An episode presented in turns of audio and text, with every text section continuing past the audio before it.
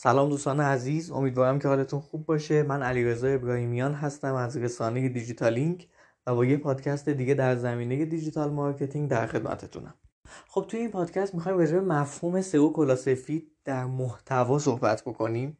ولی قبلش این خبر رو بدم که سایت دیجیتالینک راه اندازی شده. از آذر 99 هر روز یک محتوا در سایت منتشر میشه و شما می‌تونید محتوا دنبال بکنین. محتوا در زمینه digital marketing هست و می‌تونید تو گوگل search بکنین دیجیتالینگ یا digitaling.org رو توی browser تون بزنین و بهش برسین. امیدوارم که براتون مفید باشه. خب بریم سراغ صحبتمون. سئو کلاه سفید در محتوا در واقع چی هست و چه نکاتی رو باید توش رعایت بکنیم؟ ما قبلا توی یک پادکستی مفصل راجع به مفهوم سئو و سئو کلاه سفید سئو کلاه سیاه و سئو کلاه خاکستری صحبت کردیم. گفتیم که همونجوری که مشخصه از این کلاه‌ها اگه بخوایم متوجه بشیم سئو کلا سفید یکم نشونه یک آدم خیره یک آدم مثبت یک آدمیه که کار درست انجام میده و ما هم قرار هستش که اگر بخوایم ماندگار باشیم اگر بخوایم تو نتایج گوگل بمونیم باید روند کلاه سفید رو پیش ببریم.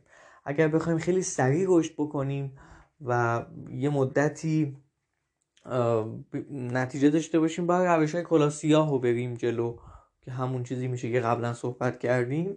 اگر هم بخوایم که حالا ما بین اینها یه کارایی بکنیم مثل همه ماها توی دنیا که یه روزهایی کار مثبت می‌کنن یه روزهایی گناه می‌کنن یه کار منفی انجام میدن بعض کل خاکستری داشته باشیم.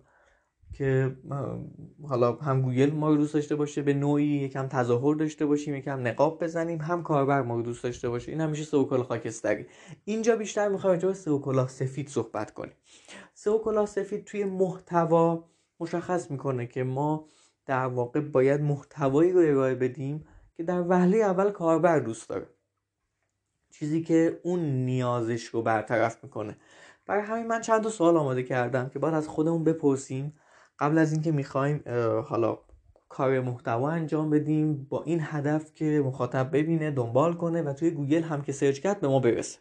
اولین سوالی که باید از خودمون بپرسیم اینه که این مخاطب ما که احتمالا بعدا تبدیل میشه به مشتری ما به دنبال چی میگرده توی گوگل؟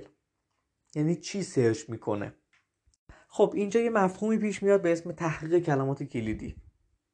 که روش های مختلفی داره. لازم نیست اینجا راجبش صحبت بکنیم. یه جای دیگه مفصل راجبش صحبت کردیم. اما وقتی این سوال از خودمون پرسیدیم و متوجه شدیم که چه سوالاتی می‌پرسن توی گوگل مخاطب ما در واقع چی می‌پرسه دنبال چی هست باید بریم سراغ سوال دوم. سوال دوم این هستش که اوکی حالا من متوجه شدم که مخاطبم چی می‌خواد. آیا من می‌تونم این نیازش رو برطرف بکنم و به سوالی که داره می‌پرسه یا در جستجوی کلید که هست پاسخ خوبی بدم؟ خب این سوال خیلی سوال کلیدی و مهمیه دوستان. ما خیلی موقع اصلا اینو بهش توجهی نمی کنیم اصطلاحا میپریم ازش میریم سراغ این که محتوا تولید کنیم. نه. ما باید ببینیم درسته که مخاطب من این رو می‌خواد ولی آیا من به عنوان کسب و کار به عنوان کسی که حالا تو این حوزه داره فعالیت می‌کنه می‌تونم پاسخگوی سوال مخاطبم باشم یا نه؟ مثلا شما میان یه وارد حوزه میشین می‌بینین که فرض کنید که همین حوزه digital marketing می‌بینین که کلی سوال پرسیده میشه کلی کلمات کلیدی وجود دارن. بعد می‌بینین که خب از دل این کلمات کلیدی من می‌تونم روی یه بخشیش کار بکنم. برای مثال من تخصصم سئوه. من می‌تونم فقط سئو رو صحبت بکنم.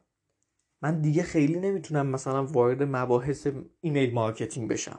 نمی‌تونم راجع به app marketing صحبت کنم. نمی‌تونم خیلی توی سری نکات deep بشم. وقتی نمی‌تونم این کار انجام بدم تخصصی ندارم تجربه ای ندارم سمتش نمیرم ولی سئو رو بلدم. می‌تونم تا یه حدی پاسخ بعضی از سوالات مخاطبان یا کلماتی که search می‌کنن رو بدم. okay پس این سوال هم از خودمون پرسیدیم و می‌دونیم که الان جوابمون بله هست. اگه جوابمون خیر بود اینجا دست نگه میداریم. اینجا میگیم okay فعلا نمی‌دونیم باید تحقیق کنیم مطالعه کنیم بررسی کنیم تجربه کنیم تا برسیم به اینکه می‌تونیم پاسخ بدیم یا نه. الان فعلا کاری بهش نداریم.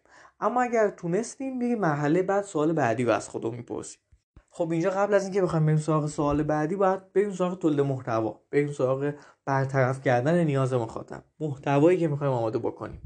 اون محتوا رو برای مخاطب ما می‌نویسیم. اون محتوا رو زم... اینطور می‌نویسیم که اگر وارد صفحمون شد به اون سوالاتی که تو ذهنش هست پاسخ داده بشه. به اون نیازهاش پاسخ داده بشه. حالا اینکه میگم محتوا فکر نکنین که فقط در مورد بلاگ صحبت می‌کنم. نه هر نوع محتوایی می‌تونه توی یک صفحه فروشگاهی باشه می‌تونه یک صفحه landing باشه راجع به یک سرویس بخواد توضیح بده. هر چیزی که ما از دستمون برمیاد و می‌تونیم پاسخگو باشیم.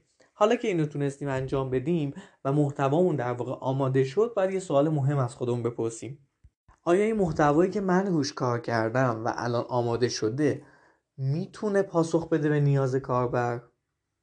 درسته که من قبلا این از خودم پرسیدم که من می‌تونم انجام بدم یا نه ولی الان دیگه بعد از کاره یعنی من کار انجام دادم رفتم تو دل کار عملیاتی کردم کارم رو و الان می‌خوام ببینم که حالا خروجی چی بوده؟ آیا واقعا این این محتوا پاسخگو هست یا نه؟ خب حالا من خودم گذاشتم جای مخاطب. دارم محتوا رو می‌خونم و دیدم که بله تا یه حدی می‌تونه پاسخگو باشه یا نه. این محتوا خیلی پرفکته و می‌تونه خیلی خوب پاسخ بده به مخاطب من.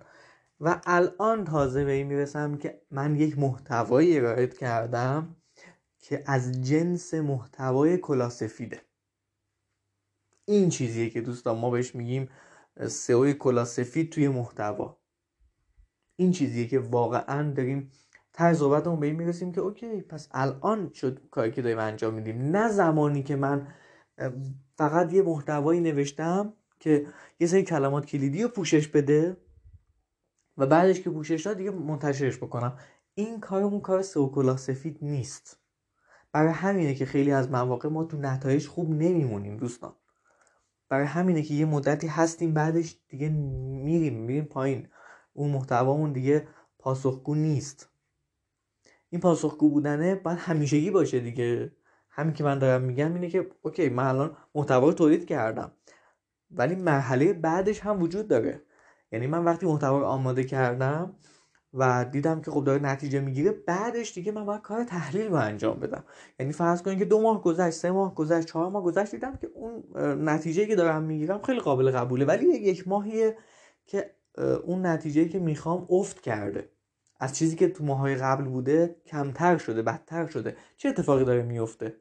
احتمالا با توجه به زمانی که گذشته این محتوا دیگه کامل پاسخگوی مخ... نیاز مخاطب من نیست و باید برم به سراغ آپدیت کردنش. باید برم به سراغ اضافه کردن نکاتی که می‌تونه تکمیل کننده باشه. می‌تونه اون محتوا رو تازه ترش بکنه. این هم اتفاقیه که همیشه محتوای ما رو زنده نگه میداره. و توی در واقع سئو کلاسفی توی محتوا ما این دوتا کار رو انجام میدیم. محتوایی که پاسخگوه و محتوایی که همیشه زنده است. حالا ممکنه خیلی از موضوعات نیاز نباشه که من هر ماه یا هر شیش ماه آپدیتش کنم. شاید مثلا هر یک سال یا هر چند سال یک بار این کار انجام بدم. ولی باید حواسم به این باشه. چون ما توی سئو فرایند بهینه سازی رو همیشه داریم. اصلا اسم سئو search engine optimization هست. اینطور نیستش که ما محتوای آماده بکنیم و دیگه تمام شد. این توضیح سئو سفید در محتوا به صورت خیلی کلی بود و میشه راجبش خیلی صحبت کرد که ما قطعا توی نقشه راه یادگیریمون در زمینه سئو محتوا مفصل صحبت می‌کنیم. محتوای خیلی زیادی خواهیم داشت تا سال آینده و سالهای بعد ایشالله و محتوای منتشر می‌کنیم. امیدواریم که براتون مفید باشه. یه نکته رو در نظر داشته باشین که گوگل همیشه حتی توی بلاگش نوشته که سعی کنین که مخاطب رو فریب ندید.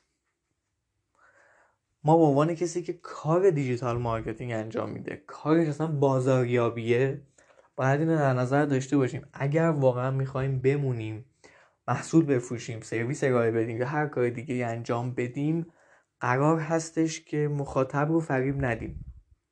سئو هم دقیقا همینه. چون اگه شما بخوای به نوعی مثلا ممکنه بگین که نه من مخاطب فریب نمیدم. من دارم با یه روش ها گوگل رو فریب میدم. شما اینقدر دیگه گوگل به نظرم هوشمند شده که خودش به اون به نوعی خودش یکی از مخاطبای ماست و داره وارد سایت میشه و بررسی می‌کنه. وقتی اون رو فریب بدی انگار مخاطبت رو فریب دادی.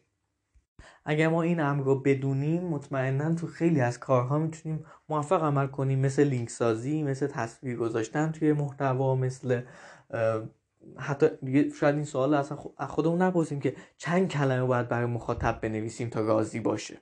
دیگه اصلا این سوال واقعا یه چیزیه که خیلی سوال یه زمانی خیلی ترند بود و میپرسیدن که چرا باید چند کلمه باید بنویسیم. و فکر می‌کنم که الان با این پادکست احتمالا دیگه به این نتیجه رسیدیم که چند کلمه نوشتن واقعا بستگی به خودتون داره بستگی به اون حوزه داره که کار می‌کنید بستگی داره که مخاطبتون چی انتظار داشته. امیدوارم که این پادکست براتون مفید بوده باشه. هر سوالی هم که داشتین در سایت دیجیتالینگ مطرح کنین.